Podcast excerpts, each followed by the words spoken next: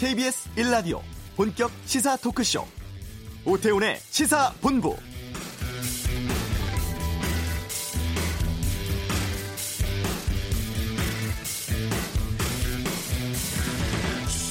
지난 월요일부터 한미 연합 연습이 보름간의 일정으로 실시되고 있습니다. 이번 주는 평시 위기관리 연습으로 다음 주부터는 전시를 가정한 본 연습으로 진행되는데 한반도 유사시에 대비한 지휘소 연습이죠.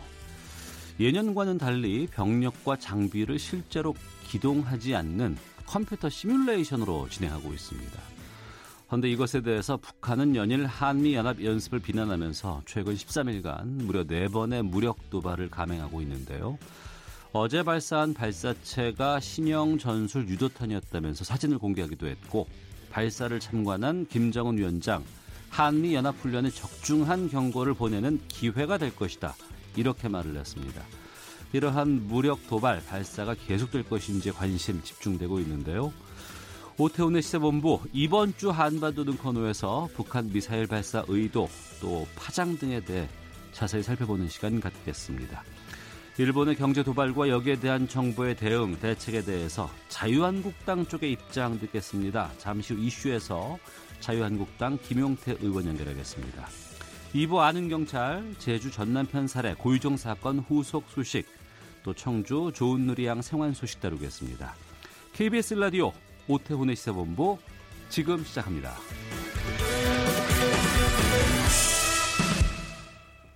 이 시각 가장 핫하고 중요한 뉴스를 정리하는 시간 방금 뉴스 KBS 보도국 박찬형 기자와 함께합니다. 어서 오십시오. 네, 안녕하세요. 예. 지난번에 일본 각이 우리 이제 그 국무회의 정도 되는데 여기에서 의결을 했고 오늘은 일본 정부가 한국을 화이트리스트에서 제외하는 시행령 개정안을 공포했습니다. 이렇게 되면은 28일쯤 시행되는 건가요? 그렇습니다. 그 관보 통해서 개정안을 공포했고요. 그 네. 관보 안에 시행 시기도 28일로 아예 못 박아서 아, 못 박았어요. 아, 네. 음. 공포했습니다. 이에 따라서 한국으로 수출되는 전략 물자 중에 기존에 이제 포괄적으로 한꺼번에 다 포괄 허가를 받았던 어, 비 어, 민간 품목이 굉장히 많았었는데 이 비민간 품목이 대거 개별 허가로 전환되고요. 비민간 품목이 857개 됩니다. 네. 어, 개별 허가 품목 수입 기업들이 이제 타격이 현실화될 것 같고 전체 품목 수는 1194개로 굉장히 광범위합니다. 일본 정부가 이미 지난 한 달 그 반도체 소재 수출 허가를 한 건도 지금 내주질 않았었고요. 예. 반도체 외에도 이제는 탄소 섬유라든지 공작 기계 이런 쪽 타격이 클 것으로 예상이 됩니다. 네. 자, 그리고 미국의 싱크탱크인 전략국제문제연구소 CSIS라는 곳이 있는데 여기에서 일본의 우리나라 수출 규제에 대해서 비판을 했고 일본이 성찰해야 된다 이렇게 촉구했다고요. 어, CS, CSIS 전략국제문제연구소는 주로 북핵 문제라든지 북한의 미사일 관련 그랬죠. 예, 그러, 예. 그 분야에 굉장히 정통해 있고 보고서도 많이 내왔었던 음, 그런 민간 싱크탱크인데 주로 북핵 안보 관점 미국 중심의 사고를 갖고 있는 싱크탱크입니다. 이곳에서 나오는 보고서나 전망이 자주 거론되고 또 참조되다 보니까 일본도 이 민간 싱크탱크에 굉장히 공을 들였었고요. 어. 아마도 어. 많은 로비 자금이 이쪽으로 흘러 들어간 것으로 일본 자금이 그렇죠. 예. 그렇게 추정이 되고 있습니다. 그런데 이곳에서 오히려 일본의 혼수를 둔 겁니다. 아, 매슈 군맨 아, 선임 부회장이 한일 갈등 관련 보고서를 냈는데 여기에서 일본은 한국의 대응이 과하다고 느끼고 있지만 초기 결정은 시점적으로 일본의 참의원 선거 직전에 이루어졌다는 점에서 정치적이다라는 의심을 불러일으킬 수 있다 이렇게 언급을 했고요. 네. 그러면서 일본의 결정이 순수하고 긴급한 국가 안보 우려에 따른 것이라고 해도 음. 다분히 이제 일본 편을 드는 듯한 그런 뉘앙스죠. 그럼에도 불구하고 이번 조치는 일본이 보다 광범위한 이익에 손상을 끼칠 수 있다 이렇게 말했습니다. 그러면서 한국과 일본이 북한의 미사일 시험 발사 그리고 러시아의 한국 영공 침입 포함해서 긴급한 안보 위험에 직면해 있는데 우선순위가 엉뚱한 곳으로 가게 돼서 어, 협력의 차질이 빚어지게 됐다 이렇게 지적을 했습니다. CSIS는 분쟁을 더 이상 악화시켜서는 안 된다. 즉각적으로 실무 협상에 임해달라 이렇게 일본에 촉구했고요. 특히 일본은 수출 규제 조치 시행을 유예해야 한다. 라고 지적을 했습니다. 다만 네. 한국 정부에 대해서도 강제 노역 이슈에 대한 국제 중재에 동의해야 한다라고 주문을 해서요. 음. 강제 노역 문제를 한국이 판단하지 말고 국제적으로 국제사회의 중재를 좀 받아들여라라는 뉘앙스의 글을 올렸습니다. 네. 양국 간의 실무 접촉이 필요하다고 말씀해 주셨는데 그러니까 이 보고서가 이제 그렇게 했다는 내용 아니겠습니까? 네. 뭐 대화의 길이 열려야 되는데 당분간은 쉽지 않을 것 같고 그리고 일본이 지금 이렇게 정치적으로 이용한다고 해서 팔을 칼을 빼든 상황인데 이거 바로 또 집어넣을리는 좀 쉽지 않은 상황 아닌가요? 그렇습니다. 일단 표면상으로는 어, 당분간 대화가 있을까 없을까 어, 이게 궁금한데 어, 대화의 모습을 우리가 볼 수는 있을 것 같습니다. NHK가 오늘 보도를 했는데요. 한중일 3개국 외교장관 회담이 이달 하순에 중국에서 열릴 것이다라고 지금 보도를 했는데요. 한중일. 어. 한중일 장관이 모이니까 당연히 자연스럽게 한일 장관 단독 회담도 따로 열리겠죠. 주요 이슈는 이제 북핵 문제, 북한의 탄도미사일 발사, 아, 시험 발사 이런 건데 이때 한일 갈등을 당연히 이슈로 올려놓고 한일 양자 간 회담이 열릴 가능성이 높다. 아, 이렇게 에, 보도를 했고요. 두 나라 간 현안이 협의되는 방향으로 조율되고 있다고 보도를 했습니다. 일단 이 보도가 맞다면 대화의 모습을 계속 볼 수는 있겠지만 이미 지금 양상이 일본의 일본이 칼을 빼든 양상이기 때문에 아베 입장에서는 뭔가를 얻어야 어, 명분이 생기기 때문에 특별한 외부 변수가 생기지 않는 한 우리가 기대하는 수출 어, 규제 조치를 처리한다든지 유예한다든지 이런 거는 당분간 없어 보일 거예요. 또 우리로서도 그렇다고 해서 아베한테 우리가 뭐 굳이 명분을 찾아줄 필요는 지금 없을 것 같아요. 우리가 외교적으로 우리한테 굉장히 무리한 태도를 지금 보였기 때문에 네. 스스로 칼을 집어 넣도록 음. 우리가 외교적 압박은 물론이고 민간 쪽에서도 압박을 계속 넣어야 될 것 같습니다. 네, 알겠습니다. 아 그리고 한 소식 더 보겠습니다. 다이어트 식품들이 넘쳐나고 있는데 과대 과장 광고 끊이질 않고 있고 이 관련해서 좀 대거 적발되는 사태가 있었고 주로 어떤 제품들이 문제가 됐어요? 예, 이게 다이어트가 이제 요즘 사람들 관심이다 보니까 별의별 제품이 지금 다 나오는 것 같습니다. 예. 살 빠지는 커피가 있다고 해요. 마시기만 해도 살이 빠진다. 커피인데? 네, 그렇습니다. 예. 만약 이게 맞다면 저도 굉장히 먹고 싶은데 저 커피를 좋아하기 때문에 어. 광고를 이렇게 했답니다. 살 빠지는 다이어트 땡땡 방탄 커피. 음. 예, 저탄고지 다이어트 마음껏 먹으면서 체중 감량까지 가능 이런 식으로 다이어트에 효과가 있다 이렇게 광고를 한다고 하는데요. 말대로라면 정말 얼마든지 마셔서 살을 뺄 수가 있는데 그런데 식약처가 이걸 조사를 했더니 이 방탄 커피 제품의 저탄수화물 고지방 식이요법 이 요법을 적용을 한다고 하는데 이 요법 자체는 일시적으로 내가 어, 사람들한테 포만감도 주고 식욕을 억제하는 그런 효과는 준다고 합니다. 네. 근데 말씀드렸다시피 이게 일시적이고요. 이거 효과를 보려면 오랜 기간 먹어야 되는데 음. 장기간 먹게 되면 어떤 문제가 있냐면 건강 문제도 있고 영양 문제가 초래될 수 있다. 왜냐하면 이 안에 버터 성분이 들어 있는데 네. 버터 같은 포화 지방을 과다 섭취하게 되면 콜레스테롤 수치가 오히려 증가해서 동맥경화, 혈관 손상, 심혈관 질환을 일으킬 수가 있기 때문에 이거 먹을 때 주의해야 된다 이렇게 식약처는 밝혔고요. 살 빼려다가 오히려 이제 다른 질환을 불러올 수 있기 때문에 이런 광고에 현혹되지 말아달라라고 식약처는 당부했고 또 한 사례를 보면 요즘은 제품을 이제 자사 홈페이지에 광고한다든지 아니면 케이블 방송에 홍보하는 것 외에 이제 SNS에 보면은 광고 많아요. 굉장히 많죠. 예, 예. 또 특히 이제 파워 유저들 통해서도 많이 하고 한 다이어트 제품 회사가 일반 쇼핑몰 광고에는 과대 광고를 하지를 않았는데 이 SNS에 과대 광고를 올렸습니다. 뭐냐면 음. 이것도 땡땡땡 국이라는 어, 특정 다이어트 음료 제품을 먹고 나는 살이 빠졌다라는 체험기 동영상을 만들어서 올렸습니다. 그런데 이 체험기라고 올렸는데 이게 가짜 체험기라는 거죠. 음. 일주일에 5kg 감량했다면서 몸의 변화를 동영상으로 찍어서 올렸는데 이게 가짜고 식약처는 이 회사에 대해서 아예 수사를 의뢰하기까지 했고요. 어, 식약처가 지난 두 달간 그 다이어트 식품 화장품 광고 사이트를 점검을 했는데 총 725건을 적발을 했고요.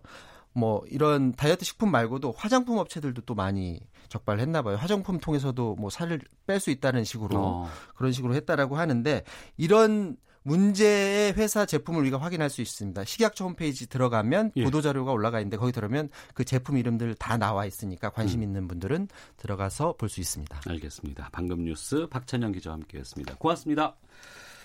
자, 이 시각 교통 상황 살펴보겠습니다. 교통정보센터 박소영 리포터입니다. 도로면이 미끄러워 사고가 자주 발생하고 있습니다. 내부순환로 성수 분기점 쪽으로 정릉을 조금 지난 지점에서 사고가 있었는데요. 2차로를 막고 이 처리 작업을 하고 있어서 홍제 램프부터 30분 정도 걸리고 있습니다. 강 동쪽으로 이동하는데 강변북로 가양에서 반포까지는 정체로 40분 정도 걸리고요. 또 올림픽대로 여의도에서 청담까지 30분 정도 걸리고 있는데요. 특히 반포 부근에서는 1차로에서 사고가 발생해 일대 정체가 심합니다. 고속도로에서도 영동고속도로 강릉 쪽으로 본평 터널 안에서는 승용차 관련해 사고가 있었습니다. 1차로를 막고 이 처리 작업을 하고 있어서 차로 변경에 주의하셔야겠고요. 반대 인천 쪽으로 면원에서 둔내 터널 지나기가 어렵습니다. 남부권에서는 남해고속도로 순천 쪽 창원 2터널 부근에서 화물차 관련해 사고가 발생했는데요. 1차로를 막고 이 처리 작업을 하고 있어서 창원 분기점부터 5km 구간 정체가 되고 있습니다. KBS 교통정보센터였습니다.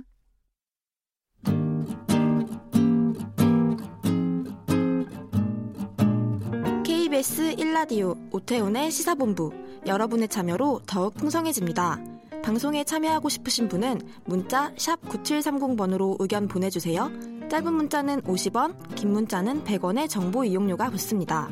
애플리케이션 콩과 마이케이는 무료고요.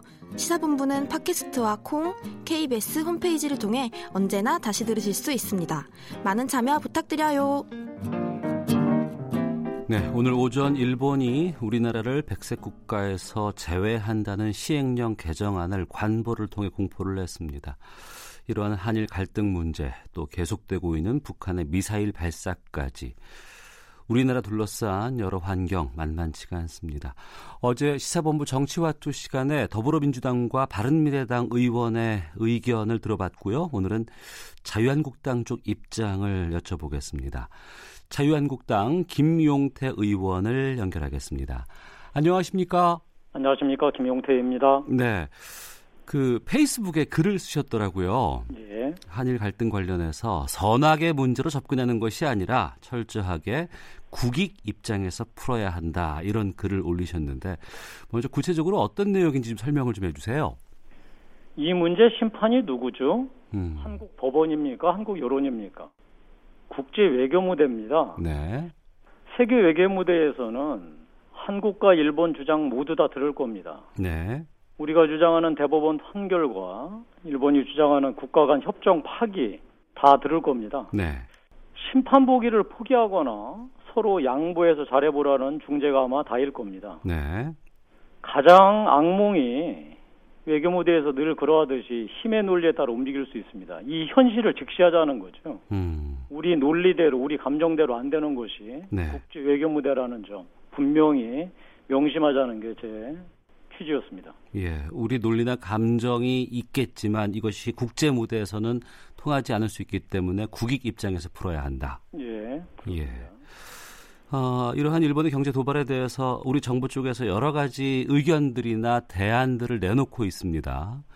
거기에 대해서 좀 의견도 좀 여쭤볼까 하는데요. 먼저 그 정부가 일본산 폐기물이라든가 석탄재에 대한 검사 강화 검토하겠다. 또 일본산 공산품의 방사능 검사를 강화하는 방안도 거론되고 있는데 이러한 대응은 어떻게 평가를 하실까요?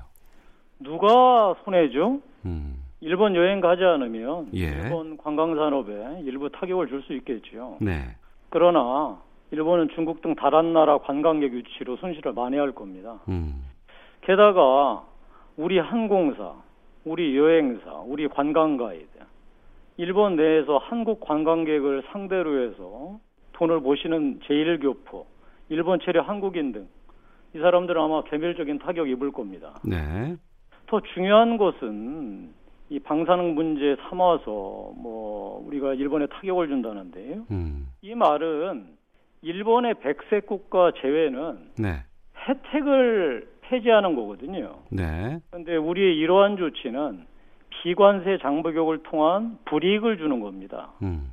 아마 이렇게 되면 일본한테 더 큰 명분을 주는 정말 그런 우를 범할 수 있을 겁니다. 정말 매우 매우 신중해야 됩니다. 그러면 이 갈등을 해결하기 위해서 뭐 정부라든가 국회 차원에서 어떤 조치를 해야 한다고 말씀하실지요? 맨 먼저 네. 정신 차리고 침착해져야죠. 네. 조국 우리 전 민정수석이나 소영호 중구청장 같이 국민들보다 본인들이 더 흥분해서 반일 감정 조작하면 되겠어요. 음. 특히 분명히 말씀드리지만 네. 조국 수석 언동 이 사태 해결 출루를 봉쇄하는 가장 큰 걸림돌이라는 거. 음. 따라서 정말 나라 조금이라도 생각하고 이 문제 해결하고 싶으면 조국 전 수석 입 다물기 바랍니다. 네. 그리고 예. 더 중요한 것은 이 문제가 경제 문제에서 안보 문제로 전이되는 겁니다. 예. 어, 이 문제, 이 안보 문제로 전이됐다가는 정말 그, 이 전혀 우리가 예상치 못했던 음. 상상을 초월하는 국익의 손실로 귀결될 거라는 거 제가 분명하게 말씀드립니다. 그러면 국익의 입장에서 풀어야 하기 위해서 자유한국당 쪽에서 찾는 해법 아니면 이렇게 풀어야 한다는 말씀이 좀 나와야 될 것 같거든요. 궁극적으로는 문재인 대통령이 아베 총리와 단판 짓는 정상회담을 해야죠. 네. 이를 위해서는 비공식 공식 접촉을 통해서 네. 한일 청구권 국가협정 문제 해법을 마련해야죠. 중요한 것은 한국 대법원 판결 때문에 일본 주장 절대 수용할 수 없다라는 전제로 협상안을 만들면 예. 아무것도 되지 않는다는 겁니다. 어. 이것은 한국 내 법의 문제가 아니라 국가 간 협정 문제고 외교 문제라는 겁니다. 예. 따라서 국가와 대통령의 체면도 중요하죠. 그러나 외교 현실을 직시하고 무엇이 국익에 도움되는지 냉정하게 판단해서 협상안을 만들어야 할 겁니다. 따라서 한일 청구권 이 관련 한일 협정 갈등 네. 이걸 위해서는 사실 우리가 제도가 있잖아요. 갈등 해소를 위한 삼국 중재의 가동. 음. 우리가 이런 지혜와에 거절했었죠. 근데 지금은 어, 이 안까지 포함해서 우리가 네. 협상안을 만들고 그 협상안을 갖고서 문재인 대통령이 아베 총리와 단판 짓는 방식으로 문제를 풀어야 될 겁니다. 감정 대립으로 서로가 잘못했다라고 손가락질하면서 싸우면 네. 이 문제는 풀리지 않고요. 음. 그러면 결국은 누가 누구한테 얼마나 타격을 주고 그 타격을 누가 얼마나 오랫동안 견딜 수 있나 이런 게임으로 갈 텐데요.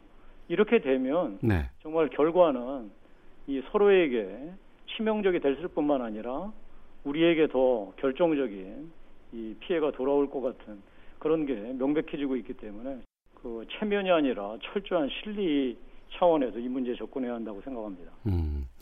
하지만 국민적인 감정은 여기에 대해서 조금 좀 결이 다르지 않을까라는 생각이 들거든요. 국민들께서는 그렇게 감정 가지실 수 있죠. 예. 그러나 지도자와 이 집권 세력은 그렇게 해서는 안 됩니다. 음. 그 말씀을 좀 여쭤보겠습니다. 그 자유한국당의 지금 그 김용태 의원의 입장도 그렇고 이러한 대응이 나오고 주장을 하다 보면은 여기에 대해서 또 친일 논란이 좀 불거지는 상황도 좀 있거든요. 예.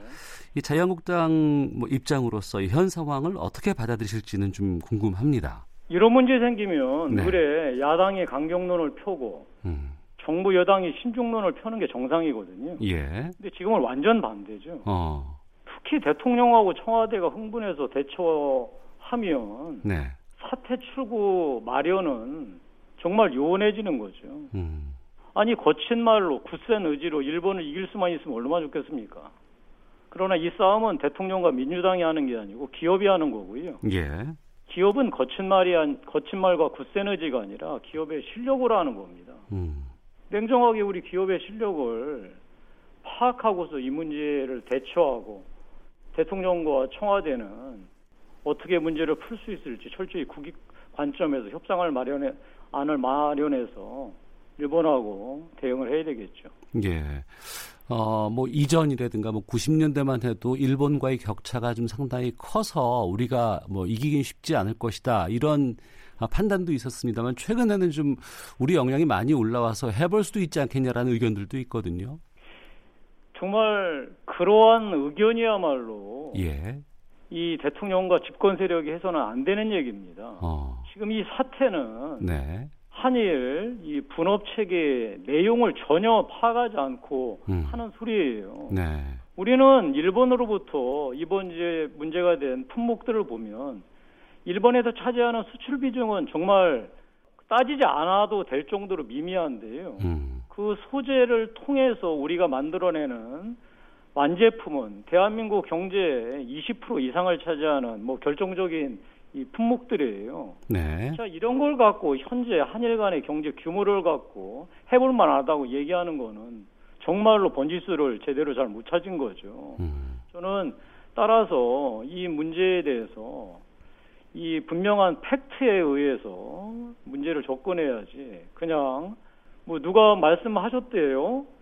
무슨 축구 경기인 양 일본은 무조건 이겨야 한다 싸움이 붙었으면 이런 식으로 네네. 접근하는 게 얼마나 비이성적이고 어. 그 국익을 해치는 그 행동인지 분명히 우리가 서로 알아야 됩니다. 예. 어, 뭐 무역이라든가 자유무역이라든가 경제 문제를 안보로 전환해서 이것을 도발했다 이렇게 주장을 하고 있습니다. 여기에 대해서 우리나라가 한일 군사 정보 보호 협정 지소미아를 파기해야 한다 이런 주장도 이, 나오고 있거든요. 정부 차원에서는 뭐 검토해볼 문제다. 뭐 종합적으로 판단하겠다 이런 입장인데 이 지소미아 문제는 어떻게 보십니까? 지금 세계 무대에서 한국 편이 어디 있죠? 중국입니까? 러시아입니까? 동남아입니까? 유럽입니까? 그나마 중립적 태도를 취하고 있는 나라가 미국입니다. 네. 근데 미국은 이 양국 경제 문제를 서로 해결하라고 주문하고 있습니다. 그런데 미국과의 사활적 이익이 걸린 안보 문제로 이 문제를 우리 우리가 먼저 전화시킨다면 미국마저 우리에게 등을 돌릴 겁니다. 음. 이거는 국내에서 야당 상대로 게임하는 거하고 차원이 다른 문제입니다. 어떤 경우라도 이 경제 문제를 안보 문제로 비화시켜서 미국을 적으로 돌리는 것은 절대로 피해야 합니다. 네. 자유한국당 김용태 의원과 함께 말씀 나누고 있는데요. 어, 남북 경제 협력을 통해서 일본을 따라잡을 수 있을 것이다. 문재인 대통령의 수석 보좌관 회의에서 나온 발언입니다. 여기에 대해서 황교안 대표가 미사일 쏘는 사람들과 어떻게 경협을 하나라고 비판을 했는데 어, 의원님께서는 이 문재인 대통령의 발언 어떻게 생각하시는지요? 그 북한하고 기술을 협력하겠다는 겁니까? 북한의 소비 무대를 우리 쪽으로 지금 당기겠다는 겁니까? 그러니까 저는 도대체 문재인 대통령이 이 문제를 해결하는 데 있어서 예. 북한을 끌어당기는 게 음. 도대체가 이런 좀 뚱딴지 같은 소리가 어딨나 싶었습니다. 네. 지금 우리의 완제품을 북한에 우리가 팔 수가 있겠어요? 북한의 기술을 한국 기업에 접목시켜서 일본의 지금 현재 이 경제 보복을 이겨낼 수 있겠어요? 도대체 이 상황에서 그 얘기가 나왔다는 게 저는 음. 처음에는 제 귀를 의심했습니다. 네. 이거는 뭐 번지수를 잘못 찾아도 뭐 정말 잘못 찾은 거고요. 예. 그, 이 문제를 북한화를 끌어들여서 될 문제가 아니라는 점은 음. 분명하기 때문에 냉정해져야 한다는 점으로 다시 한번 말씀드리면서 이 문제에 대답을 가름하겠습니다. 예. 연장해서 지금 북한에서 계속 그 미사일 발사체를 지금 쏘아 올리고 있는 상황입니다. 이 북한의 의도는 뭐라고 판단하세요? 당연히 미국하고 협상하는데 유리한 고지를 차지하려고 하는 거겠죠. 예. 근데 저는 음. 우리 다른 뭐 보수적 시각을 가진 분들하고 조금 이 문제는 다르게 보는데요. 네. 사실 우리가 가장 걱정할 게 미국이 그 미국을 겨냥하는 ICBM만 없으면 음. 북한의 이런 도발들은 묵인하겠다라고 하는 이런 태도가 네. 저는 정말 더 큰 문제라고 생각합니다. 어. 뭐 그거는 완전히 사실 미국 국익 관점뿐만 아니라 트럼프의 재선 전략의 일환이거든요. 네. 이런 상황에서 북한에 도발이 계속 누적된다면 음. 이 한반도에서 이 문제 해결하는 한국의 주도권은 뭐 완전히 상실되는 거니까요. 네. 저는 따라서 뭐 이런 것들이 사실은 크게 보면 한미 동맹이 결정적으로 약화되면서 벌어지는 사태이기 때문에 어. 그리고 우리가 일본하고 또 이렇게 싸우면서 예. 이 북한에 대한 저런 도발을 광범위하게 억제할 수 있는 힘을 상실했기 때문에 벌어지는 것이라요. 어. 어, 이 문제를 북한 이 핵미사일 문제를 풀기 위해서라도 한미 동맹 나아가서 한미일 안보 동맹 체제를 깨는 우는 절대로 범해서는 안 됩니다. 예, 북한 도발까지 포함해서 한미일 간의 안보 동맹 더욱더 굳건히 지켜야 한다. 예, 그렇습니다. 어, 마지막으로 최근 여론조사 잠깐 좀 여쭤보겠습니다. 어, 차기 대권 후보로 이낙연 총리가 크게 지지를 받고 있다고 하고 한동안 황교안 대표가 계속 높은 순위에 이름을 올리고 있습니다만 지지도가 좀 떨어지는 추세인데 이 자유한국당의 최근의 여론의 행보는 어떻게 평가를 하실까요? 이낙연 총리야 국정 수행하면서 워낙 안정적인 모습을 보여주니까 네. 지지도가 뭐 당연히 높을 수밖에 없죠. 특히나 민주당 지지 그룹 내에서도 이낙연 총리는 정말로 제대로 된 지도자로서 충분히 자리매김할 수 있겠구나라는 걸 저는 증명해왔다고 봅니다. 네. 황교안 대표도 사실 뭐 얼마 되지는 않았지만 지금 현재 20% 안팎의 지지도를 확보하고 있는 것은 굉장히 유의미한 일이죠. 음. 사실 황교안 대표 이전에는 그 대선 지, 뭐 주자 지지도 보면은 거의 뭐 다 민주당 일색이었잖아요. 예. 그런 그런 면에서 황교안 대표가 나름 선전하고 있다고 보고 다만 지금 한국당 지지도가 예. 박스권에 갇혀서 꼼짝달싹 못 하고 있기 때문에 네. 이것을 돌파할 무언가 큰 정치적인 행보, 특히 정치적 결단, 그 결단에는 역시 보수 대통합이겠죠. 예. 이거에 대한 큼직큼직한 행보가 있어야지 황교안 대표도 명실상부한 이 보수 대력을 대표하는 대권 주자로 다시 어, 상승할 거라고 생각합니다. 음, 알겠습니다. 당내 문제에서 여쭐 게 좀 많이 있는데 다음에 좀 기회가 되면 좀 또 말씀 나누도록 하겠습니다. 오늘 말씀 고맙습니다. 예, 고맙습니다. 네, 지금까지 자유한국당 김용태 의원과 함께했습니다. 헤드라인 뉴스입니다. 일본의 국내 금융시장 공격 가능성을 두고 홍남기 경제부총리 겸 기획재정부 장관이 국내에 미칠 파급력은 제한적일 것이라고 말했습니다. 일본 여행 거부 운동으로 일본 항공 여객이 급감하면서 아시아나 항공이 부산발 오키나와 노선을 중단하기로 했습니다. 지난달 말 서울발 일본 노선 일부 운항을 축소하겠다고 발표한 후 추가로 내놓은 조치입니다. 북한 대내외 매체들이 단거리 탄도미사일 발사 등 최근 연이은 무력 시위가 한미 연합훈련 등을 겨냥한 것임을 분명히 하면서 일제히 남한을 비난하고 나섰습니다. 북한이 지난 6일 한미 연합훈련에 반발해 신형 전술 유도탄 두 발을 발사하는 등 최근 잇따라 미사일 발사 실험을 감행한 가운데 중국이 한반도 문제 관계국들이 대화와 긴장 완화를 위해 노력해야 한다고 촉구했습니다. 지금까지 라디오 정보센터 조진주였습니다.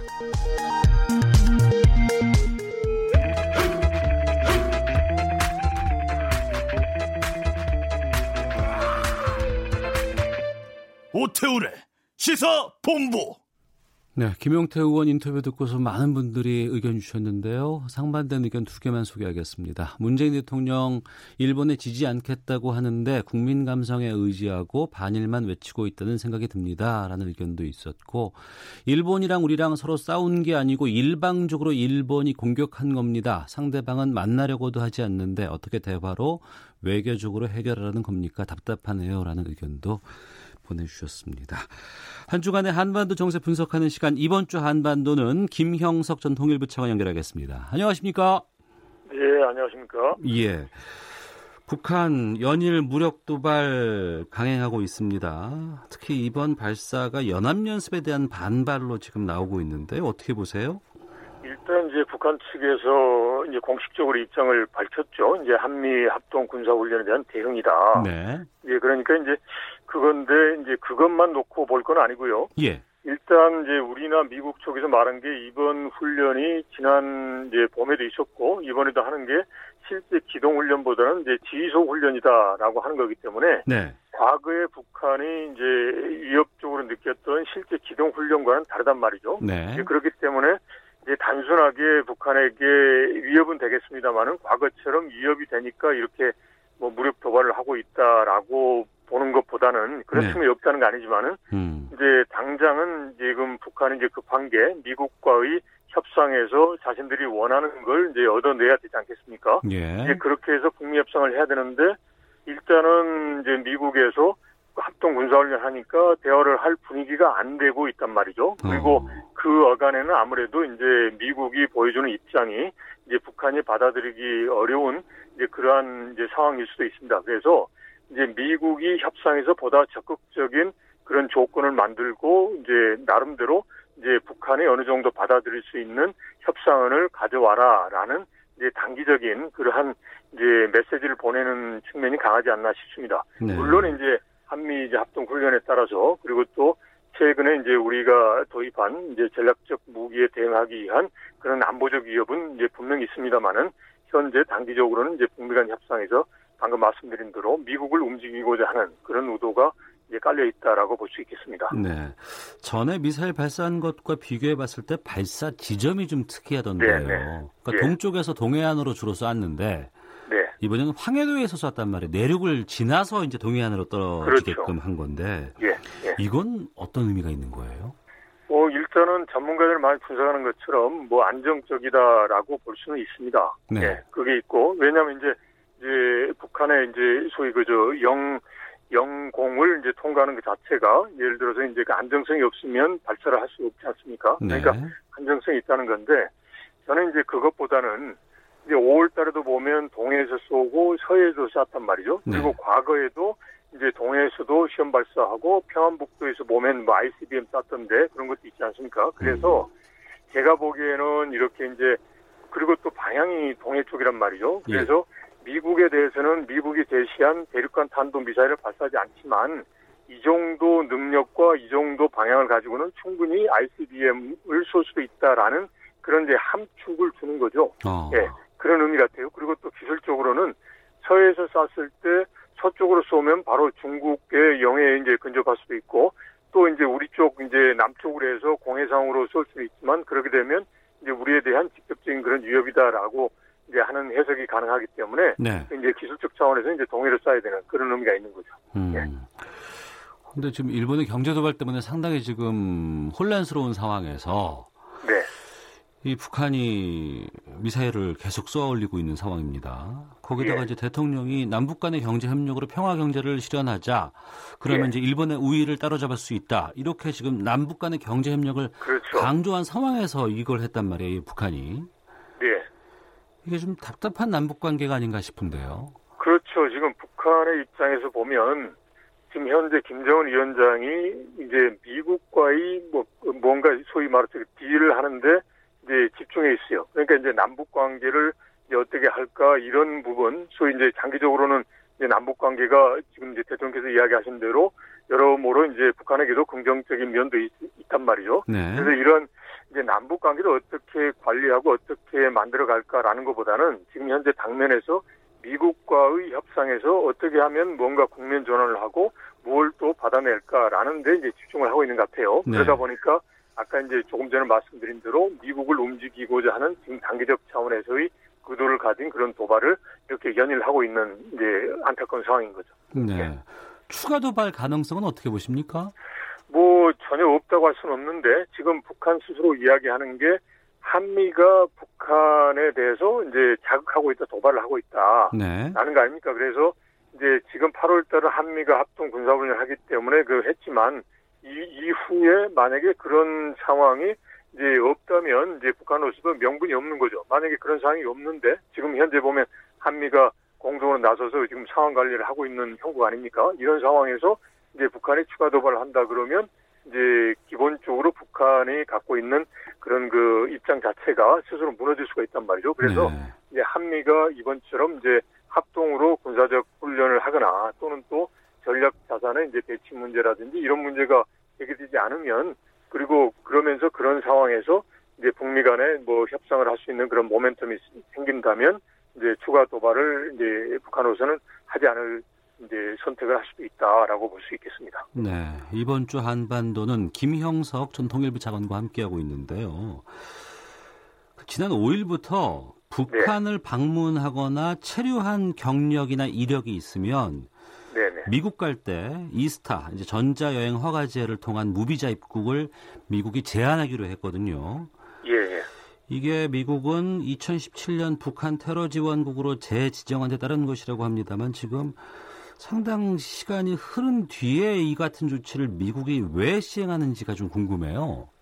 일단 뭐 설명은 조금 전 말씀하신 대로 기술적 행정적 이유라고 하지만 예. 현재의 한반도 상의 복잡한 상황에서 그리고 또 이게 되면 이제 당장 이제 이야기 나오는 게 이제 남북 간의 일종의 이제 여러 가지 교류 협력하는 거에도 이제 영향을 줄 수도 있고 그리고 네. 또 북한에 지금 집중적으로 생각하고 있는 그 관광 문제 있지 않습니까? 예. 해외 관광객 유치하는 거 음. 이런 부분에 영향을 주는 거죠. 그래서 이거는 뭐 미국 정부가 기술적 행정적 이유라고 하지만 현재 상황에 따른 특별한 의미, 즉 북한에 대한 압박의 의미는 충분하다라고 볼 수 있겠습니다. 그래서 어. 아마도 그런 걸 미국에서도 생각할 수도 있죠. 그런데 이제 이걸 직접적으로 이야기하지 않고 예. 행정적 기술적이다라고 이야기를 하고 있는 측면도 있을 수 있다라고 어, 해석은 가능합니다. 어, 네. 하지만 조금의 여지가 좀 생기면 우리는 개성공단이라든가 금강산 관광 그렇죠. 같은 것들 좀 추진하고자 하는 지금 입장이거든요. 네 네. 그런데 이렇게 되면은 좀 우리로서는 좀 영향이 있지 않을까 싶어서요. 영향이 전혀 없는 건 아니죠. 이제 예를 들어서 만약에 이제 미국과의 그런